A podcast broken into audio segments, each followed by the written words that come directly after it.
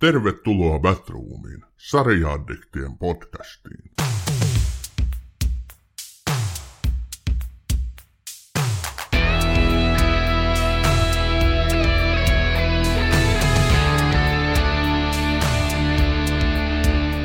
X-Files on alun perin vuonna 1993 Fox TVllä alkanut televisiosarja, joka kertoo kahdesta FBI-agentista, ufoihin ja yliluonnolliseen uskovasta Fox Mulderista ja skeptikko Dana Skalista, jotka tutkivat outoja ja selittämättömiä tapahtumia, kun monet piilossa olevat taustavoimat pyrkivät estämään heidän pyrkimyksiään. Sarja on 25 vuoden aikana tehty yli 200 jaksoa ja kaksi elokuvaa. Tervetuloa uuteen Batroom-jaksoon. Tänään meillä onkin spesiaali vieras. Avi Heikkinen, sarjakuva taiteilija ja käsikirjoittaja. Terve! Moro moro! Mukava olla täällä. Miten menee? No ihan jees. Nyt alkaa pikkuhiljaa kesän kiireet väistyä ja pystyy vähän hengättämään. Sä oot tot varsinainen X-Files-ekspertti vai? no en tiedä siitä, mutta kyllä se on mun myös tosi tärkeä mulle sillä tavalla, että mun elämä ei olisi yhtään samanlaista, jos sitä ei olisi. Koska se, että siihen silloin mä tulin mukaan vuonna 98, muistaakseni, tai 97 lopusta, jolloin neloskausi pyöri Suomessa. Jos sen silloin olisi, olisi siihen mennyt mukaan siihen hommaan, niin mun elämä nyt olisi täysin erilaista, koska sitä kautta mä sitten päädyin netin X-Files-porukoihin ja X-Files tuota, Irkki-kanavalle ja sieltä sinne tuli porukkaa Buffy Vampire Slayer Irkki-kanavalta ja sieltä mä löysin mun puolison ja menin sen perässä Jyväskylään, missä mä olin perustamassa Keski-Suomen sarjakuvaseuraa ja siitä pikkuhiljaa tuli tämä sarjakuvaura ja niin edelleen, niin kaikesta on vähän niin kuin kiittäminen tätä sarjaa. Että en tiedä yhtään, mitä mä olisin, jos, jos olisi mennyt elämä sitten pikkasen eri reittiä. Me aina tässä Patroomissa niin aina puhutaan näistä sarjojen merkityksistä ja noin, mutta ei varmaan noin isoa merkitystä ole millään, millään niin kuin sarjalla ihan suoranaisesti tullut, kuin mitä sä tuohon kerrot. Kerro nyt vähän Avi itsestäsi, mitä sä teet eläksesi? Asun tällä hetkellä täällä Tampereella ja mä tosiaan sarjakuvia teen. Multa tuli esikoissarjakuvaromaani Valotusaika viime vuonna ulos. Käsikirjoitan myös elokuvia. Viime vuonna tuli myös mun esikoispitkä elokuva tai elokuva, jonka olen käsikirjoittanut. Arttu Haaklundin ohjaama Poissa. Ja tämä Arttu Haaklund on myös henkilö, jonka on oppinut tuntemaan X-Files Irkki-kanavan kautta aikoinaan. Eli tuo elokuvapuolikin tavallaan lähti sitten sieltä X-Filesin kautta. Ja tota, nyt uusimpina juttuina justiinsa ilmestyi työupumuksesta kertova sarjakuva-antologia katkenneita lankoja, niin siinä olin yhtenä taiteilijana mukana. Siinä on yhdeksän tarinaa Burnoutista ja sitten tällä hetkellä on pari lyhyt elokuvaa. Toinen valmistui tuossa alkuvuodesta ja toinen on valmistumassa ihan pian, niin sen alkuvuonna valmistuneen nimi on Odotusaika ja se löytyy tällä hetkellä tuolta Yle Areenasta. Voi katsella koska olen suomalainen, niin luin Akuankkaa jo nuoresta pitäen. Ja kyllähän se tuota, Don Rosa ja Karl Parksin tarinat on se juttu, mikä uh, minullekin vissiin tuli äidinmaidon mukana, niin kuin tuntuu vähän kaikille täällä tulleen.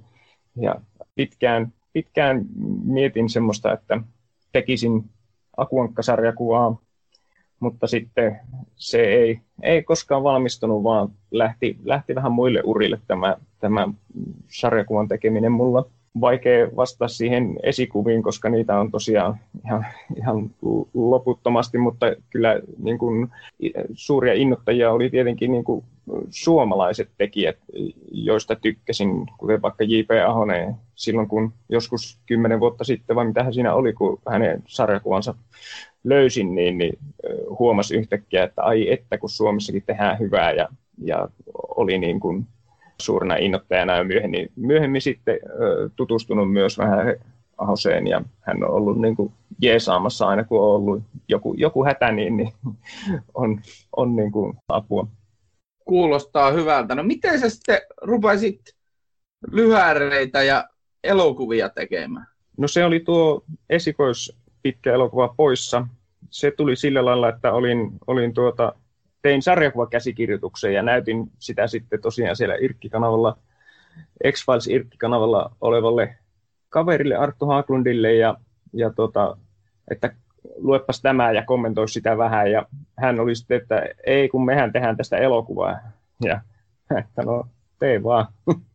ja no, yritettiin siinä saada sitten tuota, virallista rahoitusta Suomen elokuvasäätiltä ja niin edelleen. Tämä oli siis 2008 kauan sitten jo. Ja molemmat oltiin mm. tosi kokemattomia heppuja, niin, niin kyllä ne siellä elokuvasäätiössä katsoi sitä projektia, että ei pojat näin. Ja me tietenkin oltiin, että ette te tajua mitään, että tämä on suurta taidetta. Että, ja sitten min molemmat meistä varmaan ajatellut, että no ehkä ne niin kuin jotain ymmärsi, että nyt, nyt tehtäisiin mekin asioita eri tavalla, mutta tuota, joka tapauksessa se, se ei saanut sitä virallista rahoitusta ja siitä sitten useamman vaiheen kautta tuli, tuli Indie-projekti, jonka sitten tämä Haaklund rahoitti itse. Ja mitä lyhytelokuviin tulee, niin niillä on vähän eri polut. Toinen, se odotusaika oli, tuot, Suomessa on vuosittain Uneton 48 semmoinen lyhytelokuvakilpailu, eli viikonlopussa pitää tehdä lyhytelokuva ja niin edelleen. Siinä oli yhtenä vuonna finalisteina kaksi mun mielestä tosi hyvää juttua, ja pistin sitten molempien ohjaajille tuota, viestiä, että hei, teettepä hyvän pätkän, että tuota, jos kiinnostaa joskus niin kuin joku yhteistyö, niin voin laittaa vaikka jotain mun tekstejä teille näytille ja niin edelleen. Ja molemmille pisti jonkun tekstin ja sitten toinen oli, että no ei tämä nyt ihan paski juttu ole, että mitä mä oon lukenut. Ja, ja tuota, sitten toinen oli, että no tämä oli kyllä ihan paski juttu, mitä mä oon koskaan lukenut. Ja tämän ensimmäisen kanssa, Juho Fossin kanssa, päädyttiin sitten etsimään yhteistä ideaa ja lopulta tuli tuo odotusaika lyhyt elokuva valmiiksikin. Ja sitten taas tämä toinen lyhyt elokuva, joka nyt tässä on tuota, aika lailla leikattu nyt ja musia katsoa tällä hetkellä on Peteriski ohjaama ja se tuli sitten taas sen kautta, kun valotusaika ilmestyi silloin viime vuonna. Sen jälkeen tuli jonkin verran kaikenlaista yhteydenottoa, että hei, että oli mielenkiintoinen kirja, että löytyisiköhän jotain, jotain niin kuin yhteisiä juttuja ja Pete oli yksi niistä ja, ja hyvin äkkiä löytyi, löytyi semmoinen idea, mitä molemmat oli tavallaan pyöritellyt aika samankaltaista ideaa, että hei, tämähän meidän pitää, pitää tehdä. Joo, toi sun valotusaikahan sai aika paljonkin itse asiassa huomiota, ainakin näissä sarjakuvaporukoissa. Oli se siinä sarjakuva Finlandiassa ehdolla jo. Joo, se, se, se, sai kyllä tuota, odotettua enemmän huomiota sitten, että tuli, tuli tosi paljon arvosteluja lehtiin ja e, erinäisiin paikkoihin. Tietenkin siinä oli, oli niin kuin paljon mun omaa työtä ja aktiivisuutta, koska se oli omakustanne, niin piti tehdä sitä markkinointihommaa ja lähestyä toimittajia, tehkää arvostelua ja niin edelleen, mutta ihmisiä myös kiinnosti se ja toimittajia kiinnosti se siksi, kun se oli vähän poikkeuksellinen siinä, että se oli tehty kokonaan valokuvilla, jotka oli sitten jälkikäsitelty digitaalisesti näyttämään vähän semmoiselta piirretyltä. Täytyy kyllä tutustua tuohon sunkin tuotantoon ja sen kyllä sanon tuossa itse tein kengännauhapudjetilla kans lyhyt elokuvan tuommoisia havahtumisia, mistä siitäkin on lyhyt jakso tässä podcast-sarjassa, niin tuota, se on kyllä mielenki- mielenkiintoinen maailma. Et siinäkin esittelin sitä ajatusta, niin kolmas ihminen, eli tämä Linden Arne, joka, joka sen sitten ohjasi ja editoi, niin tota, oli ensimmäinen, joka sanoi, että tässä voisi olla jotain järkeä, että niin. et, et tehdään tämä. Että, tota, se, on, se on jännä taidetta pitää vaan puskea ja uskoa siihen omaan tekemiseen. Just näin. Paljon olisi jäänyt kaikkea tekemättä, jos olisi ensimmäisen lannistumisen kohdalla jättänyt sen siihen. Kyllä. Sä Avi kerroitkin tuossa, että pääsit neljännellä kaudella mukaan tähän X-Files-universumiin. uppoudut sitten siihen vissiin aika syvälle.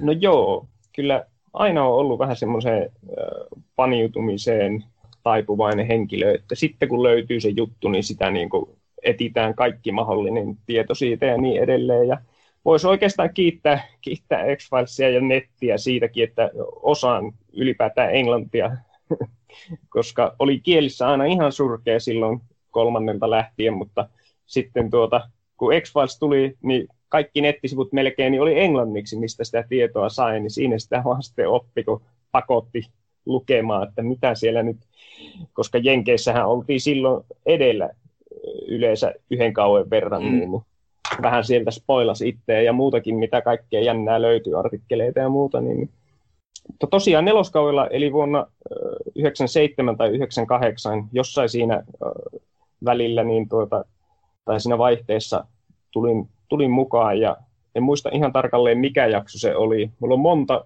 semmoista hämärää mielikuvaa, mikä se sieltä voisi olla, mutta en ole ihan varma, mikä niistä on totta. Mutta sitten heti kun se oli tavallaan löytynyt, niin sitä lähti niitä kavereiden VHS lainaamaan ja yritti, yritti saada niin kuin katsottua mahdollisimman paljon. Ja, ja se oli siinä mielessä hyvä kohta hypätä mukaan, koska sitten kun sarja jäi tauolle siinä neloskauden jälkeen, tai siinä esittiin vitoskaudesta kaksi ekaa jaksoa, että ei jäänyt niin paha cliffhanger, koska neloskauden viimeinen jakso loppuu siihen, että Mulder ampuu mukaan itseään päähän, niin tuota, ne joo, mä näytettiin se, joo.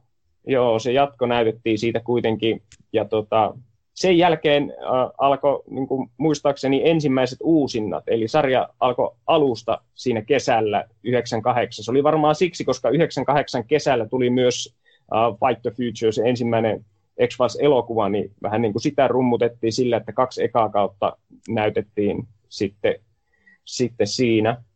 Eli pääsi tavallaan sitä heti alusta katsomaan. Niin lopulta kolmoskausi oli se, mikä oli mulle niin kuin se kaikista vaikein löytää silloin aikana, että sitä ei uusittu ihan heti.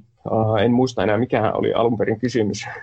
Voisi rantata. Ei se mitään, loppuun. mutta sä uppasit hienoon vastaukseen. Mennäänkö ihan siihen, mistä tuo X-Files alku, sai alkunsa, eli Chris Carterin. Se oli siis surfipoika, nuori surfikaveri, joka oli jollakin tavalla päässyt Kaliforniassa sitten vähän niin kuin TV-piireihin. Sitten se jossain vaiheessa tutustui oikeisiin ihmisiin ja se oli niin kuin idea, pitäisi tehdä TV-sarja. Ja sitten se oli lukenut, että aivan yllättävän iso osa amerikkalaisista uskoo tämmöiseen niin sanotusti yliluonnolliseen. Sen mielestä siinä oli niin ideaa rakentaa TV-sarja. Ja sitten se sai ympärille oikeanlaiset tekijät, jotka sai myytyä tämän sarjan idea Foxille. Ja tässä nyt pitää muistaa semmoinenkin, kun me ollaan aika paljon tehty näitä amerikkalaisista TV-sarjoista näitä jaksoja, niin Fox TV oli vielä 90-luvun alussa. Tämä sarja on alkanut 93, niin Fox TV oli uusi juttu Jenkeissä. Eli se oli 6-7 vuotta vanha TV-kanava ja se tavallaan haki paikkaansa. Niillä oli pari hittiä, se oli toki Simpsonit ollut jo, jo vuosia, ja sitten niillä oli äh, Beverly, Beverly Hills 90210 ja sitten sen spin-offina Melrose Place, mitkä oli niinku isoja sarjoja Jenkeissä, ja oli ne kyllä, kyllä. silloin Suomessakin. Mutta. Ja sitten tuli X-Files. Carterin lähtökohta oli, että tehdään jännitystä suomalaiset aina muistaa Twilight Zonein, mutta Carterillahan ei ollut pelkästään se Twilight Zone sillä taustalla. Se oli joku, mikä se oli, Night Stalker tai joku tämmöinen. Joo, kyllä. Siitä osa x tekijöistä teki myös semmoisen uuden version Night Stalkerista, Kolchak-sarjan, mutta se, se sitten tuota canceloitiin jo ensimmäisellä kauellaan. Ja, mutta kyllä se oli yksi niitä. Sehän kertoi jos oikein muistan, en ole koskaan katsonut sitä, niin semmoista lehtimiehestä, joka, joka lähti sitten tai tutki tämmöisiä outoja tapauksia. Joo, se, en mäkään jotain kertoo sitä Carterin puhumasta Nightstalkia sarjasta, että sitä nimeä ei ole edes suomennettu, eli sitä ei ole todennäköisesti ikinä täällä edes näytetty missään sitä, sitä sarjaa. Nyt ollaan 90-luvun alkupuolella. Taustalla on siis 70-luvun Watergate-skandaalit, Nixon kylmä sota, AIDS-epidemia. Roswellin lentäutaset New Mexicossa oli löydetty jo silloin 50-luvulla. Kaikki tämä taustana Chris Carter päätti luoda jännitystä televisioon. Tuli ensimmäinen X-Filesin kausi.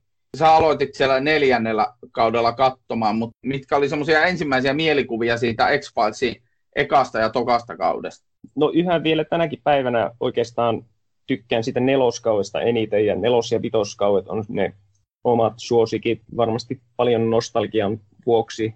Ihan jo tavallaan, miltä se sarja siinä vaiheessa näyttää, niin koska äh, niin kun tuotantoarvot on nousseet ekasta kauesta jo huimasti. Sitten kun näki sen ekan kauen äh, ensimmäistä kertaa niiden uusintojen myötä ja toisen kauen, niissä oli pikkasen äh, sellaista, en halua sanoa kämäsyyttä, mutta, mutta niin kuin vielä, vielä pienemmän budjetin tunnelmaa, mikä silloin aluksi vähän häiritti, kun silloin oli tottunut ensin johonkin muuhun.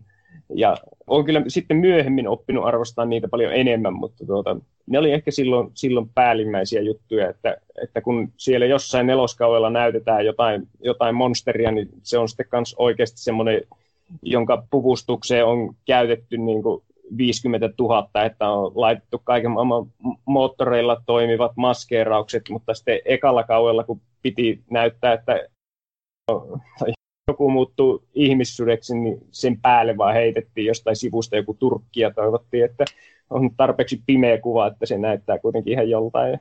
Ja kyllä se enimmäkseen näyttikin ihan, ihan kuitenkin, niin kuin, harvoin X-Files näytti niin kuin typerältä, että se, se pyrki semmoiseen niin kuin uskottavuuteen siinä esityksessään. Kun mä selvittelin taustaa Carteria ja sitten nämä tuottajat ja sitten siellä lavastepuoli ja maskia, nuohan sanoi ihan suoraan, että kolmannelle kaudelle nehän sai fyrkkaa sitten enemmän. Ne sai paljon enemmän rahaa kuin kahdelle ekalle kaudelle. Ja toinen kausi näyttää semmoiselta vähän mm, kauniisti sanottuna osa niistä on todella hämyisiä niistä jaksoista. Siellä oli siis kameramies ihmetellyt, muistaakseni Carterille vai kuka sitä jotain ensimmäisen tai toisen kauden jakso oli, mennätkö oikeasti, että näin pimeässä voi kuvata? Mm. Et siis, ne oli niin, siis en, se oli uusi juttu sille, siis näille television tekijöillekin se, että se Carterin idea oli tosiaan se, että on todella niin hämyisiä ne jaksot ja näin, mutta siinä oli myös tämä tuotannollinen juttu, että no avaruusolijat ja muut näytettiin myöhemmillä kausilla, niin ne sitten kyllä näyttikin todella jolta. Kyllä siellä äh, täytyy kuitenkin vähän puolustaa, että niin kuin toisella kaudella jo alkaa olla tosi kunnianhimoista telkkaria tehty. Että ne tässä sarjassa pyrki aina siihen, tai ainakin vähän sitä tehtyä alkoivat pyrkiä siihen, että se olisi niin kuin elokuvamaista kerrontaa. Ja 90-luvun mm. Network-sarjaksi se todellakin oli sitä, että sitten siellä ollaan kaiken maailman jäätiköillä ja on jotain näitä sukellusveneitä, joita ne pystyi siellä studiossa nostaa ylös ja alas. Niin tosi massiivisia, eeppisiä juttuja tehtiin. TV-sarja budjetilla silloin, ja se on varmasti ollut niin yksi semmoinen askel kohti sitä sellaista elokuvan tai uh, TV-sarjojen niin kulta-aikaa, mikä sitten myöhemmin tuli, että on tullut yhä, yhä enemmän elokuvamaisia. Ei tietenkin nykyään se elokuvamaisuus on myös siellä kerronnassa, eikä vaan niissä niin visuaaleissa ja epiikassa, mutta se on varmasti mm. yksi, yksi sellainen perintö äh, X-Filesilta. No on aivan, aivan siis selkeästi, ja sitten se oli hauska, siis Carterhan pyrki siihen, että lyhyitä elokuvia, joissa on niin kaari, alku, sitten keskikohta ja loppu, ja paikka siinä koko ajan taustalla se tavallaan mytologinen tarina, mikä ei ehkä niillä ekoilla kausilla niin tulee esiin. Niin kuin ne X-Filesista tekee tosi poikkeuksellisen myöskin, että Chris Carter sai tommosena aikana tosi paljon vapauksia, osaksi sen takia, että kun Fox ei ollut mikään niin iso, ja sitten niiden tapa tehdä televisiota, niin samalla tavalla Groening sai Simpsoneihin ja muuta. Että tota, ne antoi tosi rohkeasti vapauksia näille tekijöille, että tehkää mitä haluatte. Ja sitten eh, Carter haali käsikirjoittajia, just esimerkiksi Breaking Badin tehnyt Vince Gilligan on siellä, 24, 24 sarjaa vetänyt Howard Gordon oli siellä, Frank Spotnitz on tuottanut Man in the High Castle. Sieltä löytyy niin tämmöisiä modernin TV-viihteen niin huippuja löytyy sieltä taustoilta.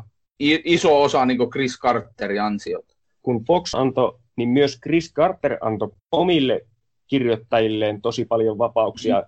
Ja useimmiten sarjat menee niin, tai uh, sanotaan, että osa sarjoista on semmoisia, joilla on selvästi se oma ääni, ja se tulee sieltä showrunnerista, joka useimmiten uudelleen kirjoittaa niin kaikkia jaksoja sille ilman krediittiä vähän ja muutenkin valvoo täysin, että se menee hänen visionsa mukaan.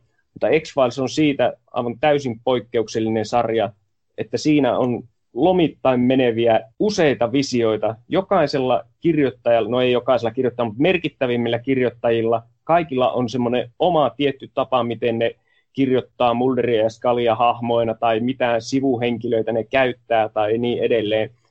Ja X-Files oli niin kuin sellainen sarja, josta oli hyvin helppo nähdä, että mikä jakso oli kenenkin kirjoittama, koska tietyllä tavalla joku Mulder puhuu tietyllä tavalla, oli se sitten tietyn kirjoittajan kirjoittamana, ja ja tuota, jotkut huomioi enemmän Skalia ja sai Mulderin aina näyttämään vähän pösilöltä. Ja Chris Carterilla vaikka oli tiettyjä tavaramerkkejä siinä kirjoittamisessaan, tuli vähän semmoista purppuraa proosaa. Ne aina kertoi jotain syvällisiä pitkiä monologeja, hahmot ja niin edelleen.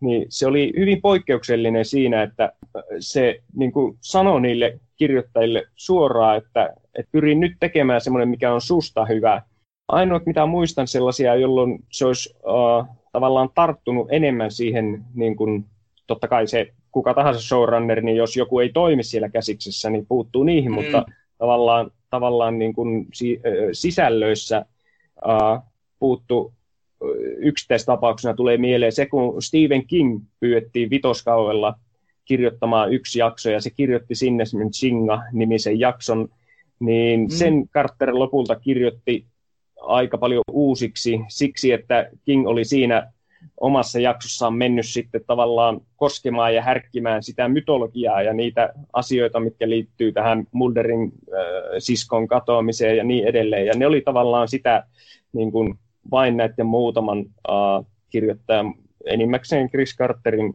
osastoa, että siihen ei niin koskettu, mutta tuota, niitä tavallis, tavallisia NS Monster of the Week-jaksoja sitten sai tulla kirjoittamaan ja niissä tehdä sitä omaa ääntään kuuluvaksi. Tämä on Batroom. Välillä innokkaasti, aina äänekkäästi. Tässähän on todellakin, niin jos puhutaan kokonaisuutena tuosta sarjasta, niin siinähän on tosiaan noita Monster of the Week, niin kuin sä sanoit, ne puhuu ne tekijät niistä sillä nimellä niitä jaksoja. Sitten on näitä mytologiajaksoja. Tätä oli hauska, kun mäkin olen siis ennen tätä taustotusta tähän Batroom-jaksoon, mäkin olen vaan kattonut sitä. En mä ole silleen niin kuin kiinnittänyt huomiota näihin tämmöisiin nyansseihin, mitä tässä sarjassa on. Gillian Anderson on ainakin IMDB mukaan esiintynyt 217 X-Filesin jaksossa. Se on ihan järjetön määrä. Sitten siihen kaksi leffaa, ja sitten sä sanoit, että se pelikin tuli. Minkälainen se peli oli, Ami? Uh, niitä on kaksi peliä tehty. Jossain siellä neloskaudella tuli ensimmäinen X-Files The Game tai, tai jotain niin. tällaista oli se, oli se nimi, ja se oli sellainen PClle tehty mikä oli ihan videokuvattu, niin kuin, tai kuvattu ne kaikki näyttelijät ja hahmot ja niin edelleen. Ja siinä se oli tosi semmoinen tönkkö pelata, että siinä painettiin tyyli, että me nyt tuohon seuraavaan huoneeseen, sitten alkaa pyöriä semmoinen videoklippi, ja siinä sitten voit tehdä joku kolme eri asiaa ja niin edelleen. Mutta joka tapauksessa niin se peli kuin sitten myöhempi, joka tehtiin no, ainakin pleikkarille, en ole varma oliko jollekin muillekin konsoleille tehty. Se uh, oli vähän semmoinen uh, perinteisempi Resident Evil kaltainen uh, zombi-ammuskelupeli, niin, uh, joka silleen tarinallisesti käsittelee tai käsittää niin kuin kolme jaksoa. Sen pleikkapelin nimi oli X-Files Resist or Serve. Kaikki nämä, se ensimmäinen peli ja tämä jälkimmäinen peli, niin ne on yhteensä niin kuin kolme kaanoniin laskettavaa jaksoa, että ne on Carter ollut niitä kirjoittamassa ja niin edelleen. Niissä on tosiaan sitten, tuossa jälkimmäisessäkin se oli sitten normi grafiikoin tehty ja näin, mutta siinäkin ääni näytteli sitten tuota, nämä päätähdet myös. Sitten äh, revival-kaudet, eli kaksi kautta tuli vielä lisää. Kausi 10 oli kuusi jaksoa ja kausi 11 oli kymmenen jaksoa. Eli kyllä tässä on aika paljon tätä, tätä kamaa vuosien varrella tullut. Lisäksi vielä tulihan myös tuota spin-off-sarja The Lone Gunman, jossa myös Scully eikä, tai Gillian Anderson ei esiin siinä, mutta David Duchovny on siellä yhdessä jaksossa myös mukana, ja Skinnerin näyttelijä on siellä mukana. En edes muista montako niitä on, koska se on tosi huono sarja valitettavasti. No Millennium-sarja vähän niitä Lone. Ne Joo. teki yhden, yhden kauden vaan sitä Lone Gunmania. Sen sijaan Millenniumiahan tehtiin sitten 60 jaksoa, mutta se nyt ei ole suoraan X-Filesia. Mutta siis niin, kyllä. Kuten Chris Carter oli synkkänä taustana siinä, siis siinä mielessä synkkänä, että se sarja on tosi synkkä mun mielestä. Tai mun muistikuvat on siitä, pitäisi katsoa taas pitkästä aikaa pari jaksoa, että muistaisi millainen se oli. Joo, jos menee ihan hetkeksi siihen Millenniumiin, sehän on tämmöinen aika perinteinen kuvio, että kun joku tekijä uh, pääsee semmoiseen aivan niin kuin huippusuosioon, tekee jotain, joka saa tuotantoyhtiölle paljon rahaa, niin sitten sille hepulle annetaan niin kuin vähän vapauksia, että no teepä sitten joku juttu, minkä haluat tehdä. Ja Carter, Carter sitten teki, sillä oli yksi maailman suosituimmista sarjoista ja neljä kertaa putkee emmyissä parhaan sarja, ehokkaana mm. oleva sarja menossa. Ja se teki sen kaveriksi maailman masentavimman sarjamurhaa ja sarjan, jossa tutkitaan Kyllä. jotain ihmiseen tai inhimillistä pahuutta ja, ja maailman loppua odotetaan koko ajan käytännössä. Aivan, aivan järkyttävä. Täällä on niin hyviä, hyviä nämä, jos lähtee käymään ihan näitä Millenniumin jaksoja läpi, niin täällä on just näitä Sacrament, sitten tota Monster, Goodbye Charlie, Dead Letters.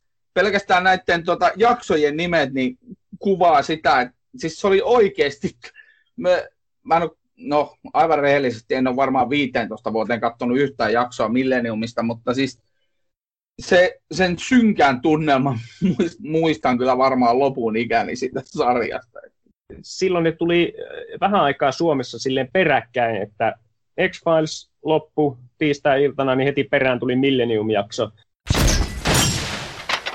Tämä on Batroom. No nyt lähti juttu laukalle.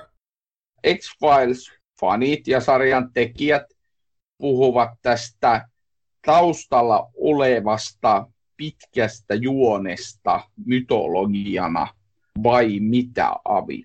Ja se oli tosiaan tavallaan X-Files tuli siinä just siinä väliaikana, kun oltiin tavallaan siirtymässä pikkuhiljaa semmoisista täysin niin kuin, eh, irrallisista jaksoista koostuvista sarjoista siihen, missä nyt ollaan, eli kaikki on tosi semmoista jatkuvaa ja romaanimaista, josta ei voi erottaa yhtä jaksoa sieltä välistä. Ja täytyy sanoa, että itse ikävöin aika lailla tuota X-Filesin rakennetta, on tosi mukava, että voi niin kuin välillä katsoa semmoisen hyvän niin kuin self-contained storin sieltä välistä, eikä tarvi aina olla silleen, nytkin voin kuvitella, että moni ihminen on silleen, että no olisin kyllä vähän kiinnostunut tuosta Game of Thronesista, mutta sitten katsoa, että mitä vittu, että niitä on kahdeksan kautta, että eihän kukaan jaksa alkaa katsomaan. Kun on tämmöinen sarja, missä voi niin kuin hypätä välillä vähän vilkaisee ja ymmärtää sen, niin on siinä, on siinä puolensa. Että monesti on tosi raskasta lähteä katsoa sellaista, että tässä on sama pitkä tarina monta monta kautta. Ja vielä mm. useimmiten siinä on se, että sitten no, ei nyt oikein eka jakso ollut hyvä ja kysyy kaverilta, että onko se tuossa sama meininki. Joo, ei kun kato, kato, että se neloskaudella muuttuu tosi hyväksi, että jatka, jatka mm. vaan. Tuossa on tosi paljon ideaa, ja mä näen itse asiassa, jos kuvasit tuossa, mulle itselle jostain syystä Sopranos on se isoin eri syistä. En mä tiedä mikä isoin sarja tässä koko ajan me puhutaan suurista. Mä huon, huonosta viihteestä haluan jauhaakaan tai tiettyyn pisteeseen, mutta no eri tilanteita, oluttuopi ääressä joskus, kun sinne saa mennä sinne ravintolaan ja muuta. Mutta esimerkiksi just Sopranosissa on samanlainen juttu, että siinä on täysin irrallisia jaksoja, sitten on se niin taustalla etenevä juoni, tarinallinen juoni.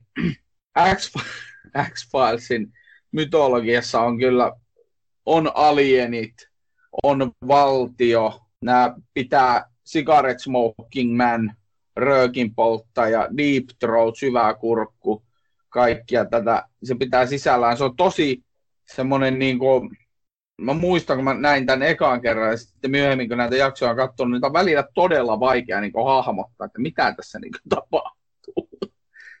No ekanakin täytyy sanoa, että sitä kritisoidaan tosi paljon. Sitä kritisoidaan ihan liikaa siitä, että siinä ei olisi mitään järkeä loppupeleissä.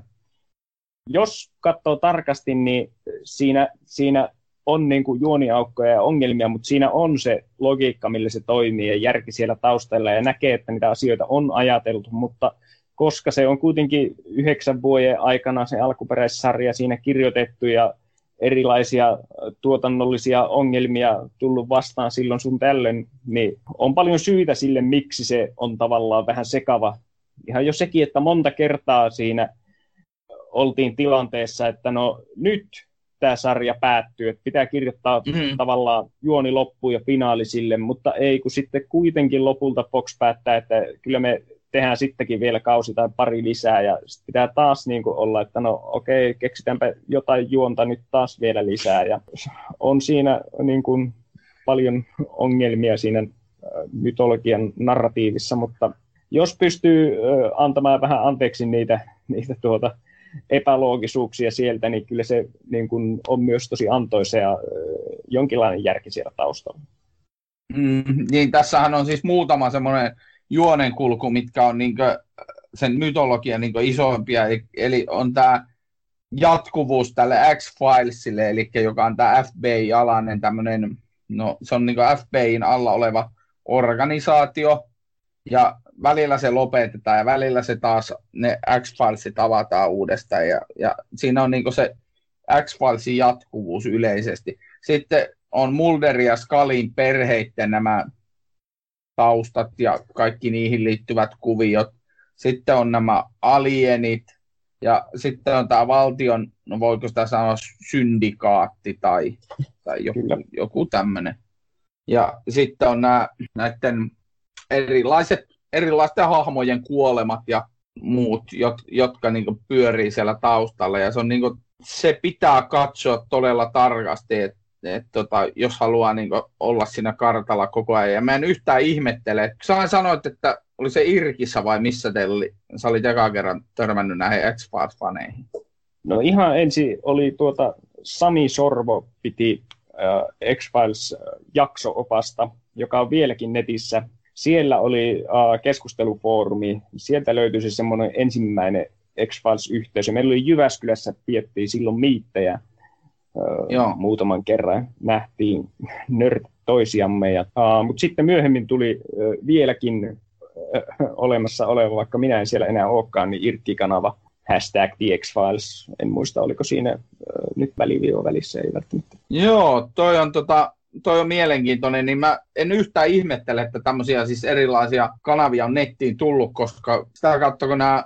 fanit selvittää toisilleen, että mitä tapahtuu, niin ne pääsee paljon enemmän sitten niin kuin vaikka siinä seuraavaan jaksoon kärryille, kun kieltämättä siinä oli välillä semmoista, että hetkinen, ymmärränköhän mä nyt oikein tai tajuanko mä nyt tätä ja, ja muuta. Et se on niin kuin, tällaisessa sarjassa on helppo ymmärtää tuollaisen yhteisön olemassaolo ja tuki. Mä eka kerran törmäsin tämmöiseen niin nettihommaan tuossa Simpsoneissa, että niillä oli niin tosi aikaisessa vaiheessa 90-luvulla Suomessakin oli tämmöinen siis samanlainen irkkikanava ja sitten netissä fanit availivat toisilleen jaksoja. X-Files oli ihan, ihan niitä ensimmäisiä sarjoja, joille tuli tosi suuri merkittävä niin kuin nettiyhteisö. Niitä sivustoja oli aivan pilvin pimein ja ja niin kuin, sitä kautta vaikuttivat varmasti myös sarjaankin lopulta paljon. Esimerkiksi koko tämä Mulderin ja Skalin suhde, että X-Files-fanit oli niitä, jotka launchas sen termin shipperi, eli kun puhutaan näistä, niin kuin, että on jonkun pariskunnan tai haluaa, että joku TV tai missä lienee oleva pariskunta menisi yhteen tai näin, fanittaa niitä, niiden semmoista suhdetta, niin he ovat näitä shippereitä, joka tulee jotenkin tuota, uh, relationship-sanasta uh, juontuu, mm. niin, niin se, se tuli ihan niin kuin X-Files-fanien nettikeskustelujen kautta ja sitten tullut, tullut niin kuin erilaisten fandomien käyttöön laajemminkin Simpson-jaksossa tosiaan tuon Jouni Paakkisen kanssa jauhettiin tästä Simpson-yhteisöstä ja nyt kun sitten taustotin tätä, tätä podcast-jaksoa ja tajusin, että me ei tässä reilu tunnissa pystytä muuta kuin pintaraapasemaan koko, koko niin kuin sarjaa tai, tai yhteisöäkään niin kuin just kun tälle muutamalla jaksolla kuuntelijoilla vaan, että tutustukaa, menkää internettiin, sieltä nämä kaikki löytyy. että siellä on siis todella paljon. YouTube, internet, X-Files, yleensä, siis Facebook, Twitter, ka- joka paikassa on X-Files-kamaa. Siis sitä on niin kuin, jos sä haluat elää X-Files-maailmassa, niin modernissa maailmassa siihen todella pystyy. Kyllä. Mennään nyt vielä tähän erilaisiin salaliittoihin ja muihin, mitä tässä sarjassa on, niin miten sä itse koit ne? Oliko ne, sä sanoit, että niissä on logiikka, niin oliko ne sun mielestä esimerkiksi toi cigarette smoking man, eli se oli meillä, meillä kavereiden kesken Ysärillä, se oli röökijät. Esimerkiksi se röökiä ja merkitys siinä, niin oliko se niinku selkeä?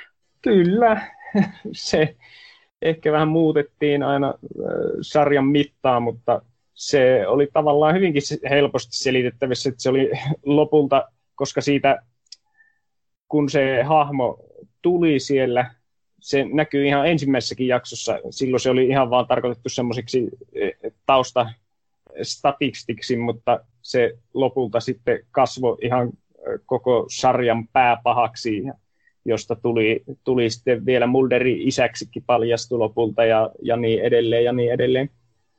Mm, jos mennään näihin salaliittoihin, mitä tämä äh, sarja niin väistämättä tuo esiin tosi paljon ja, ja ihmiset syyttää niin X-Files ja, Chris Carteria muun muassa niin siitä, että minkälainen millainen Yhdysvaltojen niin viestintä teollisuus nyt on, eli, eli republikaani ja demokraatti hajaannuksestakin osa syy on X-Filesin, koska, koska ne on luonut näitä salaliittoja tänne ja mahdollistanut muun muassa tämmöisiä Alex Jonesia, jotka paasaa vaan tuolla internetin täyteen kaikenlaista huurupäistä juttua.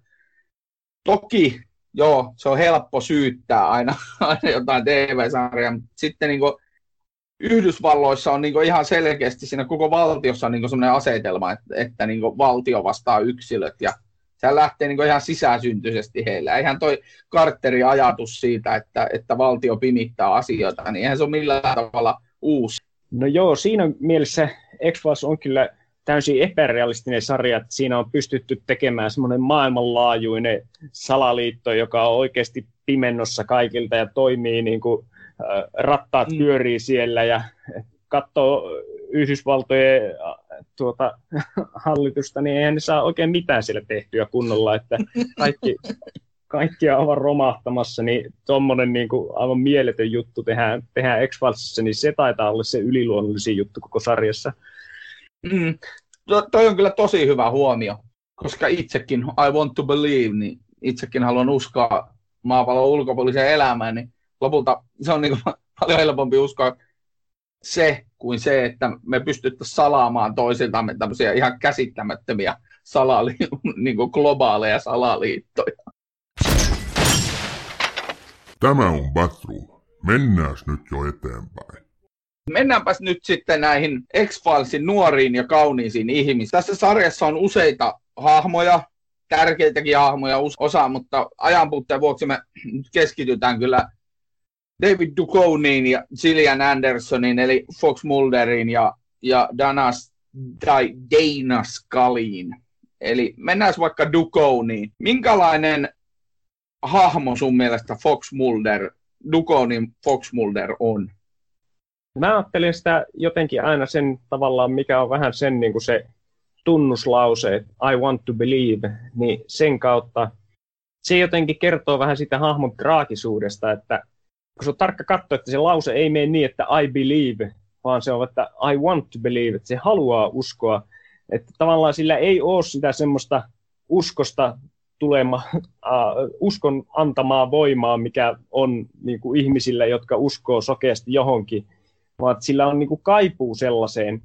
Ja tavallaan sitten on se kysymys siitä, että miksi se haluaa uskoa, liittyen sitten ufoihin ja siihen kaikkeen niin kuin hänen siepattuu sisareissa ja niin, niin se haluaa uskoa siksi, koska se, koska se vaihtoehto olisi, olisi niin kuin vielä pahempi, että sisko katosi ja perhe hajosi ja koko elämä meni pilalle, niin se olisi niin kuin, jos sille ei olisi jotain elämää suurempaa syytä, niin se olisi jotenkin liian musertavaa sitten. Tosi moni asia Mulderissa mulle niin kuin näyttäytyy semmoisena tosi surullisena, että jopa semmoiseksi niin kuin vitseiksi tarkoitetut yksityiskohdat siinä hahmossa, niin kuin se moneen otteeseen näytetään, että se Mulder on pornoaddikti, niin sekin mm. on niin kuin sellainen vähän surullinen, että, että se on niin erillään aidoista ihmissuhteista ja, ja se teki vanhempiinsakin pesäeroa sille, että pakotti ne kutsumaan itseään Mulderiksi eikä Foxiksi.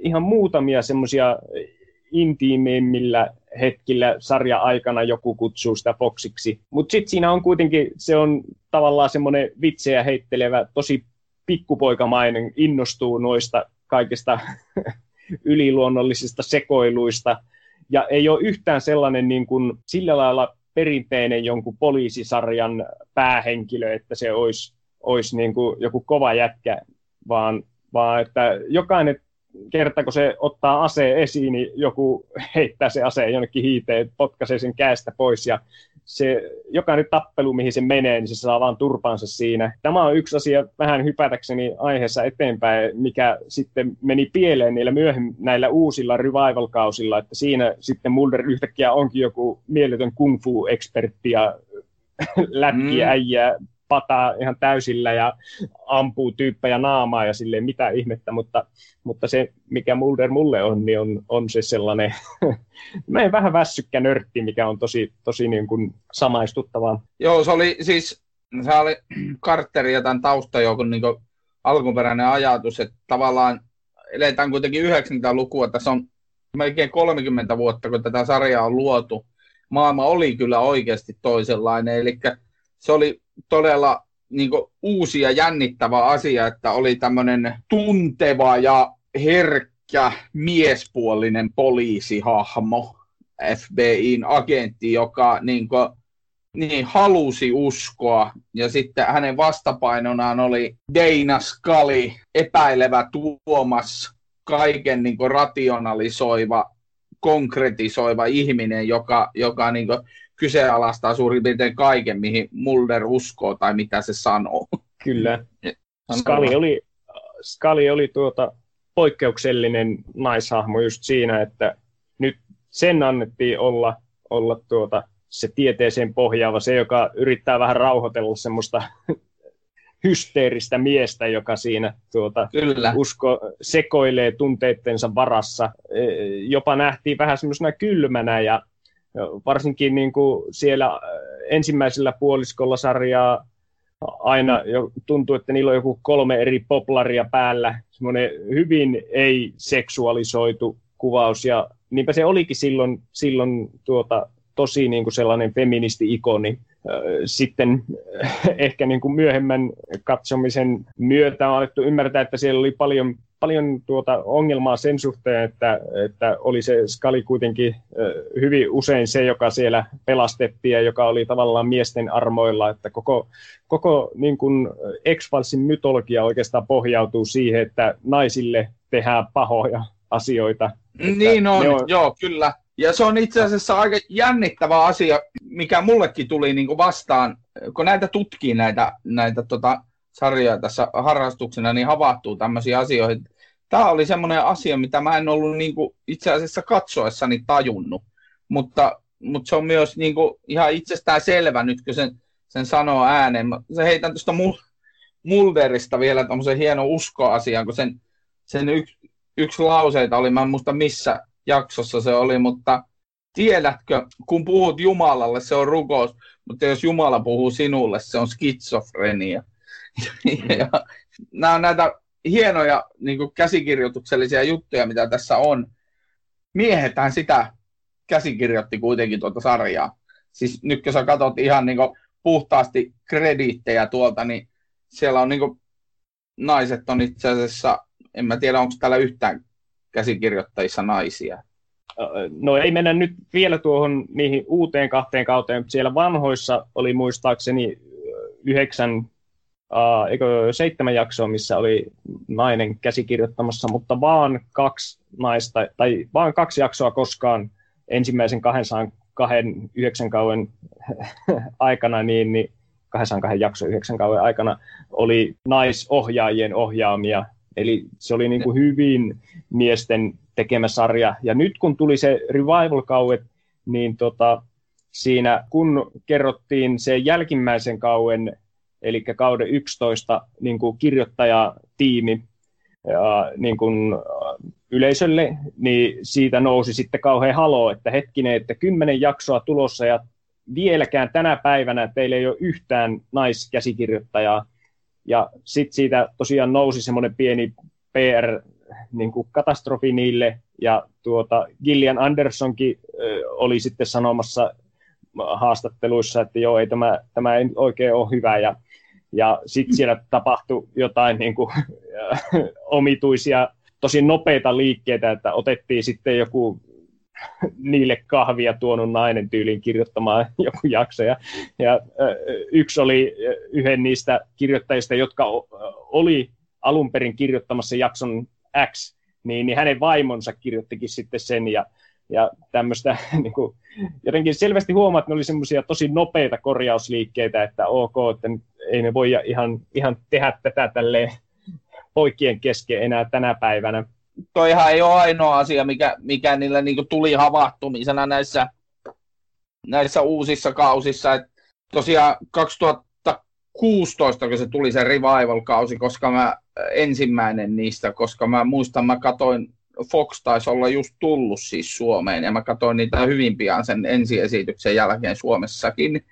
Sitten kun sitä katto uudestaan nyt, näiden vuosikymmenten jälkeen, ja vuonna 2016 ja 2018, niin okei, siinä on tosi paljon itse sillä sarjallakin tekemistä, mutta se ei enää vaikuta, ne hahmot eivät vaikuta enää niin äh, semmoisilta erikoisilta, tiedätkö, tv tai elokuvissa tai muissa nähtyihin hahmoihin, koska no, siis silloin 90-luvulla toi oli aivan poikkeuksellista, että tehdään tämmöisiä, no, heidän kaltaisiaan hahmoja, mutta mut, tota, ei se, nykyisin on, on niin monenlaista ja on, se on muutama jakso taaksepäin, me tässäkin podissa niin puhuttiin muun muassa Siltasarjan Saaga Noreenista, joka on niin kuin, mun mielestä yksi, yksi niin TVn upeimpia naishahmoja. Ja viideteollisuus on muuttunut, toki tarjontakin on aivan valtavasti isompaa. Kyllä, ja varmasti Skalin hahmo oli, oli sellainen, joka näytti myös kirjoittajille ja tekijöille, että, että tähänkin suuntaan voi mennä. Ja on, on toiminut inspiraationa niin kuin ihan tavallisillekin ihmisille lähteä, lähteä sitten niin kuin, lääkikseen ja niin edelleen. Että mm. se, se oli iso juttu ja poikkeuksellinen juttu. Mennään tuohon vähän, kun se sarjahan alkaa tällä legendaariseksi muodostuneella di, di, di, di. Mä en nyt rupea sitä viheltämään, mutta mm. jotenkin silleen menee tämä tunnari ja sitten siihen tulee ne kädet ja X-Files. Se oli aika mielenkiintoista, että Chris Carter oli palauttanut sen ilmeisesti siis kymmeniä kertoja Mark Snowlle. Siis Mark Snow teki tämän, tämän tuota X-Files-tunnari, mikä 90-luvulla tuntui soiva joka paikassa eri muodoissa, ja siihen tehtiin kaikkia uudenlaisia, uudenlaisia taustoja ja muita, mutta sillä oli ihan selkeä näkemys siitä, mitä hän haluaa. se on hyvä, kun se Carter kuvasi, että se oli halunnut yhden samanlaisen tunnelman kuin yhdessä Smithin biisissä. Sitten mä kuuntelin sen kappaleen ja ei siinä mun mielestä ollut kyllä mitään samaa kuin, mitään mm. samaa kuin tuossa, mutta ihmisen mielikuvat on erilaisia. Se oli sitten hauska, kun tämä Dukovni oli jossain talk showssa, ja sitten siitä oli kysytty, että onko tähän niin X-Files tunnarin sanoja, että vai onko se vaan tämä ti, ti, di, niin Marx oli vastannut vaan, että joo, on siihen sanat, että ne menee silleen, että X-Files is a show, music by Mark Snow. Sillä luotiin heti kättelyssä se tunnelma siihen jaksoon, tai niihin jaksoihin. Kyllä, varmasti tunnistettavimpia teemoja. Ihan jo sillä tavallaan yksinkertaisuudella siitä tulee tosi sellainen mieleenpainuva ei tule mitään mieleen, mutta voisi kuvitella, että sitä on käytetty varmasti vähän vaikka missä aina semmoisena äh, vitsin tapasena, että, että kun, kun joku alien vähän jossain vilahtaa, niin pistetään X-Files musiikkia soimaan.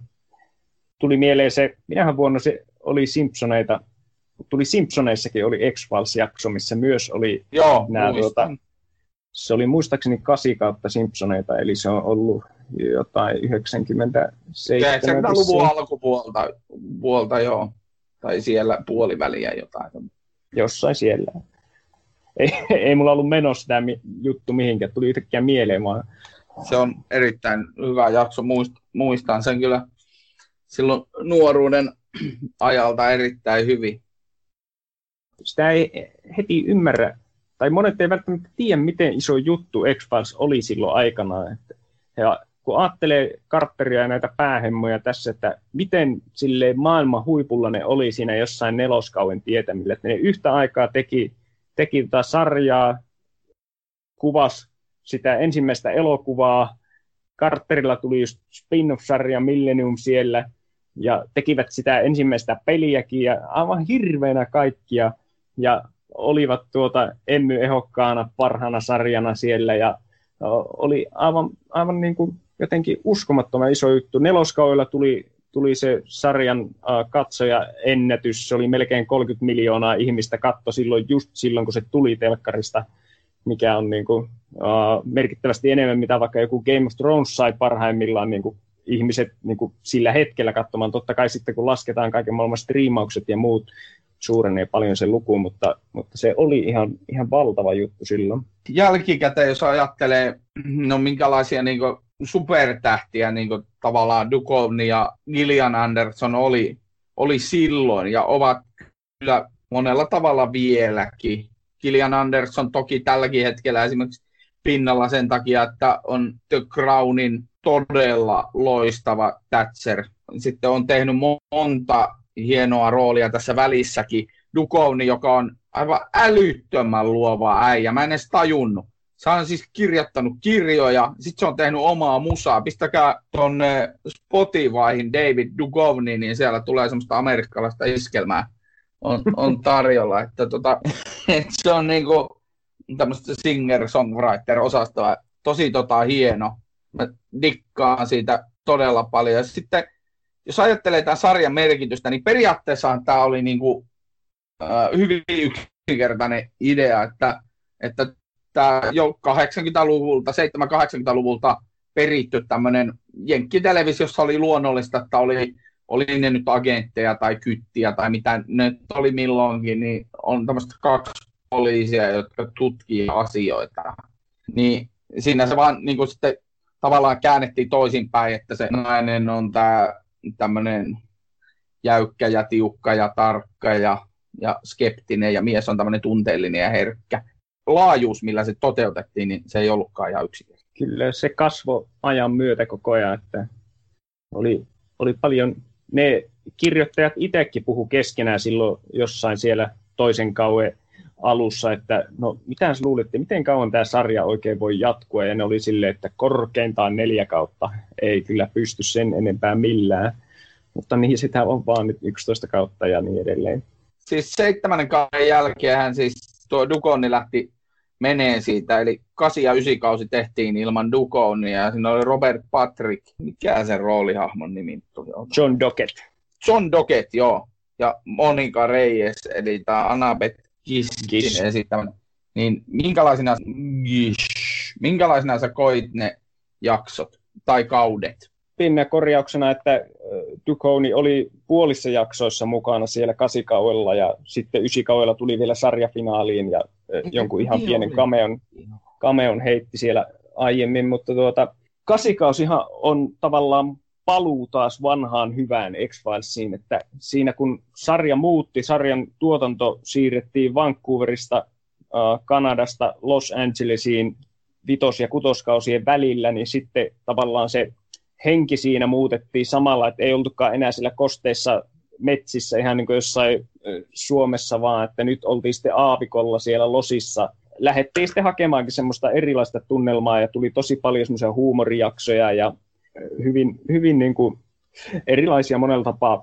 Ja yksi asia, mikä siellä myös näkyy sitten, varsinkin seiskakaudella alkoi huomaamaan, että Dukonia ei kiinnostanut niin kuin enää paljon yhtään, että, että siinä mm-hmm. jo kolmoskaudella on jakso, jossa tuota, kerrotaan semmoinen ulkopuolinen henkilö kuvailee Mulderia ja sitten se kuvailee sitä silleen, että jo, se oli sellainen mies, jolla ei ollut niinku ilmeitä ollenkaan. Että se siinä vähän irvailee Dukonille, että se ei ole niin tuota, vetää sen sille aika lakonisesti sen roolin. Mutta sitten niinku siellä uh, seiskakaudella alkaa jo ihan selvästi näkemään, että sitä ei niinku kiinnosta paljon yhtään, että se, se on ihan niinku oma itsensä vaan käy siellä vähän heittelemässä laineja semmoisena vähän hassuttelijana, mikä se on niin kuin oikealta persoonaltaan. Tietenkin on siellä ne semmoiset jaksot, missä sitä niin kuin kiinnostaa vähän enemmän ja on, on niin kuin vähän aktiivisempi. Mutta joka tapauksessa siellä monella tapaa semmoinen väsymys näkyy jo siinä seiskakaudella. On ollut tosi mm. rankka pur- puristus noilla tekijöillä. Niin sitten kun tuli se tavallaan kriisi niillä, että nyt Dukoni lähtee pois, se on puolet kauesta jossain muualla, ja meidän pitää tuoda uusi tyyppi tähän, niin mitä me oikein tehdään, niin ne teki sen, että nyt palataan takaisin siihen vanhaan synkkään x vaikka se yhä kuvattiin losissa, niin se oli silti, silti vejettiin nyt taas tosi semmoista surullista ja pimeätä settiä, ja siellä se tavallaan, mikä siinä se mytologia on, on että Mulder on sitten siepattu, alienit on siepannut vuorostaan sen ja sitten skali on raskaana ja se yrittää etsiä sitä ja on niin kuin senkin puolesta tosi surullinen ja se kasikausi on kaikista eniten, kaikista lähinnä semmoista modernia TV-kautta, koska siinä on hyvin jatkuva se juoni. On siellä silti jaksoja, semmoisia motveja, jotka ei, ei sitten liity, mutta tavallaan siinä on sekä tuo Mulderin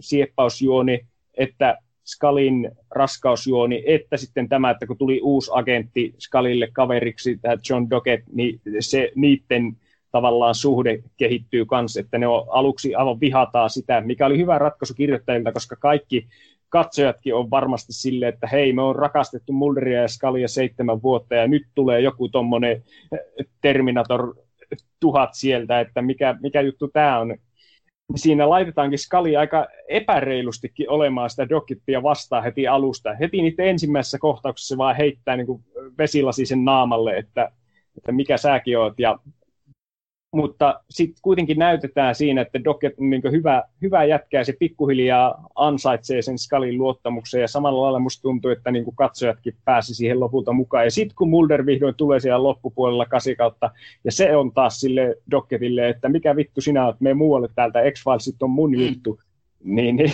sitten sit me niin katsojat onkin, että hei hetkinen, että nyt mulla on aika ristiriitaisia tunteita tästä, että mä tykkään tästä dokkerista, että Mulder, otan nyt ihan iisisti, että kyllä mä tiedän, että sä kuolit jo jotain kolmatta kertaa sarja aikana tai jotain, mutta, mutta niin kuin, silti. Calm down, man. Kyllä. Mutta siis joo, mun pointti oli, että kasikausi on tosi hyvä. Siinä kaikki sen tämän John Docketin eli Robert Patrickin joka siis oli Terminator-tonnia esitti mm. T2-elokuvassa, niin tuota, kaikki energisoitu siitä, ja se on tosi semmoinen niin kuin taas tuntuu, että iskee tämä sarja ihan, ihan uudella tavalla niiden seiskakauen uneliaiden juttujen jälkeen, mutta sitten tuli ysikausi ja siellä sitten niin kaikki on taas niin aivan lopussa, että se hetkellinen energiapiikki on, on niin mennyt ohitte ja on, on vaan masentavaa, ja siellä ne myös yrittää tehdä semmoista kolmen päähenkilön sarjaa ensimmäistä kertaa tämän sarjan aikana, että siinä se Annabeth Kishin Monika Reyes-hahmo tulee niin kuin kolmanneksi päähenkilöksi, ja se on niin kuin selvästi kirjoittajille vaikeaa saada niitä kaikkia toimimaan, ja siellä on tosi paljon ongelmia, mihin ei ole aikaa nyt, mutta mutta kasikausi on hyvä, ysikausi on aika, uh, se on huonoin kausi, sille ei maahan mitään. Minkä vuoksi oli, oli tosi kiva, että se sarja sitten lopulta jatkuu, tuli se toinen elokuva. Siitä oikeastaan haluan sanoa vielä yhden jutun, että sekin oli uh, aika mahtava, niin kuin, uh, melkein niin kuin trollaukseksi voisi sanoa Carterilta, että ensimmäinen elokuva oli semmoinen eeppinen kesäelokuva, tosi niin kuin mm-hmm. ufot lentelee ja surffaillaan tyyliin ufojen päälle ja tosi niin kuin semmoinen massiivinen ja se, iso... sehän yhdisti ne vitos- ja kutoskaudet silloin. Mä muistan, Joo, mä kävin leffassa kyllä. sen kattoonkin silloin. Kyllä, se oli tärkeä osa sitä mytologiaa. Siinä tuli niin kuin tiettyjä vastauksia, mitä oli odotettu jo pitkään ja niin edelleen. Ja sitten tämä toinen leffa, joka tuli, tuli sitten 2008, niin se tuli myös kesällä, mutta siinä oli paljon pienempi budjetti, ja se oli päätetty, että ei mennä enää noihin alien-juttuihin, että tehdään, tehdään tämmöinen Monster of the Week-tyyppinen, no ok, ja sitten se kertokin tämmöistä pedofiilipapista, joka, jo, joka siitä huolimatta, että se oli tuommoinen kauhea ihminen, niin Jumala niin kuin lähetti, oli siihen yhteydessä, lähetti sille visioita ja samalla löytyi jotain ruumiita ja suolenpätkiä, mistä joku Frankenstein tiedemies rakentelee itselleen uutta rakastajaa. Semmoinen aivan supersynkkä ja what the fuck. Ja ensimmäinen elokuva oli just sitä semmoista romanttista, tässä tämä pääpari, siinä ne ensimmäistä kertaa on tosi lähellä, että ne pussaa ja niin on, edelleen. Tämä toi, tosi lähellä, että suutelee, joo. Kyllä, tämä toinen elokuva oli sitten niin kuin avioero The Movie, että siinä ne on vaan molemmat ihan masentuneita, ne on potkittu pois FBIsta ja ne, niitä etsitään ja ne on niin kuin, aivan hajalla siitä, että niiden piti antaa niiden, niiden lapsi piti antaa pois, se adoptoitiin muualle ja, ja ne on, niin kuin, se on tosi masentava. Mun mielestä ihan ok. Siinä on jotain vähän transfobista ja semmoista ongelmaa siinä Frankenstein juonissa, mutta, mutta tuota, kuitenkin mun mielestä ihan, ihan niin hyvä elokuva semmoisena aika millennium-tyyppisenä leffana.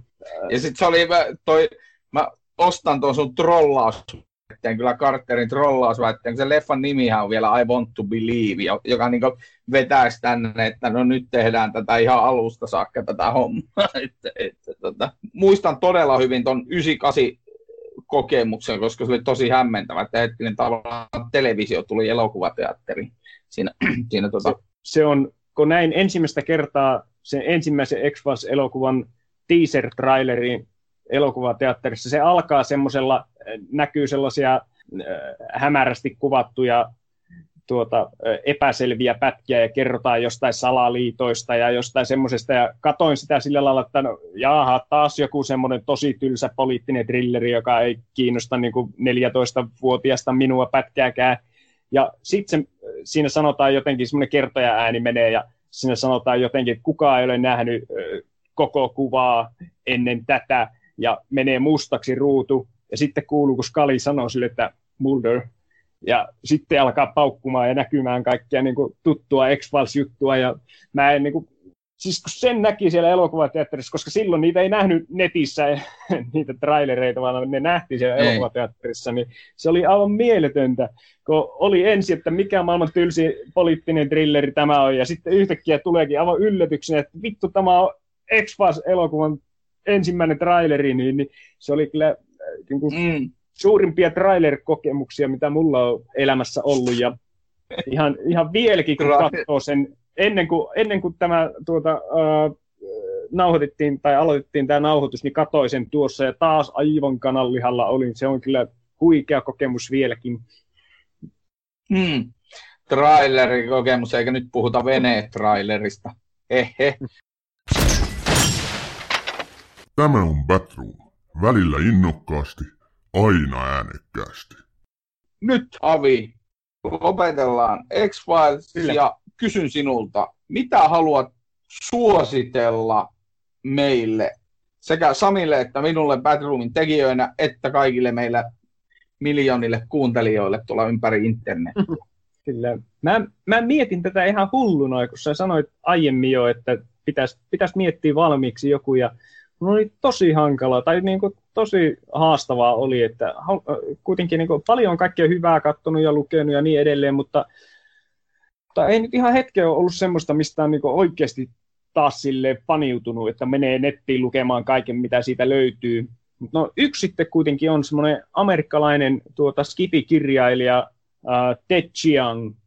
Se on uh, siitä poikkeuksellinen skifi-kirjailija, että se ei ole kirjoittanut romaaneita ollenkaan, vaan pelkkiä novelleja, mutta ne novellit onkin sitten saaneet niin kuin vähän kaikki, kaikki mahdolliset palkinnot, mitä, mitä Skifi-jutuille voi, voidaan antaa. Niin ne on ollut sellainen, sanotaan viimeisiltä kahdelta vuodelta, mihin on ihastunut ihan hulluna. Valitettavasti niitä ei ole suomennettu, mutta muun muassa se Arrival-elokuva Amy Adamsin äh, tähdittämä, niin se äh, perustuu yhteen hänen storyin. Tämä mulla lähti siitä, kun mä luin, joskus viime vuonna tuli semmoinen, että no enpä taas pitkään aikaa lukenut proosaa, että täytyy vähän, vähän tuota, jumpata tätä taas, ja nappasin jonkun Stephen Kingin kirjan käteen, ja sitten siinä oli heti ensimmäiset 15 sivua ukkeli jossain pellon reunalla vaan pohtia. Mä olin silleen, että eikö tämä nyt voi edetä vähän nopeampaa, ja tuota, lopulta kyllästyin siihen, että nyt tykkään kyllä Kingistä, mutta joskus se voisi mennä asiaan vähän nopeammin, niin, niin sitten nämä äh, Chiangin novellit oli kuitenkin sellaisia, jotka oli, oli niin semmoisia napakoita ja, ja tosi mm, mielikuvituksellisia. Toinen, mitä voisin myös suositella, koska tota ei ole suomeksi ollenkaan, niin, niin Simon Stolenhag, niminen ruotsalainen taiteilija, niin siltä on tullut semmoisia nyt suomeksi myös sellaisia tota, narratiivisia taidekirjoja. Ne on myös tämmöistä, vähän tämmöistä robottiskipiä, mutta se tavallaan tapahtuu semmoisessa 80-90-luvun Suomessa ihan siellä niin kuin, voi melkein kuvitella, kun katsoo niitä kuvia, siellä semmoisia lapsia hyppi jotenkin vanhojen Volvojen päällä tai mitä liian. Ihan samoja tyyppejä, mitä itsekin oli silloin just kun alkoi niin X-Filesia fanittaa. Ja tavallaan semmoisessa, vähän semmoinen jotenkin samanlainen likainen maailma, mitä X-Filesissa kyllä, niin menee niin kuin vähän paljon överimmäksi skifiksi ja näkyy jotain dinosauruksia ja kaikenlaista, mutta ne on hyvin niin kuin mielikuvitusta ruokkivia, niin, niin niitä voisin suositella. Simon Stolenhag ja siltä oli, uh, ne on englanniksi Tales from the Loop, mikä tuli myös Amazon Prime TV-sarjana nyt tuossa joskus vuosi sitten, ja sen jatko-osa Things from the Flood. Kuulostaa todella hyvältä.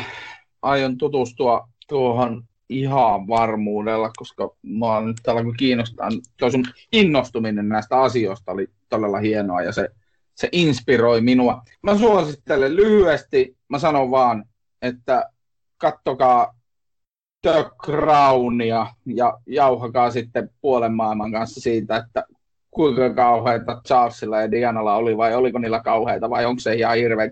Se on mun mielestä siinä mielessä hieno sarja, että se on visuaalisesti toteutettu niin makeasti, ne on saanut niin järkyttävä määrä rahaa siihen tekemiseen, että se niin kuin, näkyy siinä. Siinä on käsikirjoituksessa pieniä kannanottoja kuningasperheeseen ja brittien tilanteeseen 80-luvulla, mikä ihan selkeästi näkyy siinä, mutta tot, kannattaa sitä Crownia silti katsoa. Niin, tuosta mm, voisin mm. sanoa, että puolison kanssa valitaan vuorotelle semmoinen sarja, mitä me katsotaan yhdessä, ja mä valitsin joku aika sitten sen uuden Battlestar Galactican mä oon nähnyt sen ennenkin, mutta hän, hän ei ole, niin mä oon nyt sitä katsottu ja se on kohta loppu, mutta nyt on sitten, hän on niin valinnut jo seuraavan sarjan, että se tulee olemaan sitten just toi The Crown, että hän on nähnyt sen, mutta minä en, niin, niin pääsen mm. minäkin vihdoin siihen. On, siinä on paljon keskustelemista, me varmaan Samin kanssa tehdään siitä toinenkin jakso jossain vaiheessa, pitäisi varmaan tästä X-Filesistakin tehdä. Kiitos Avi, tämä oli aivan loistavaa. Tämä Kiitos oli... paljon. arvostan paljon tiedät paljon X-Filesista, olet paneutunut asiaan ja toivottavasti tota, muutkin kaikki ihmiset uppoutuvat tämän sarjan kautta X-Filesin maailmaan, jos se ei ole tuttu. Se on niin iso maailma, että sinne sananmukaisesti uppoaa. Mä päätän tämän podcastin nyt Skalin sanoihin, jotka heitti, olikohan tämä nyt neljännen vai viidennen kauden jaksossa. Tämä on syvällinen lause, joka pitää sisällään suuren ajatuksen. Eli Scully lausui Mulderille näin. Sure, fine, whatever. Kyllä. Sen jakson kirjoitti Chris Carter.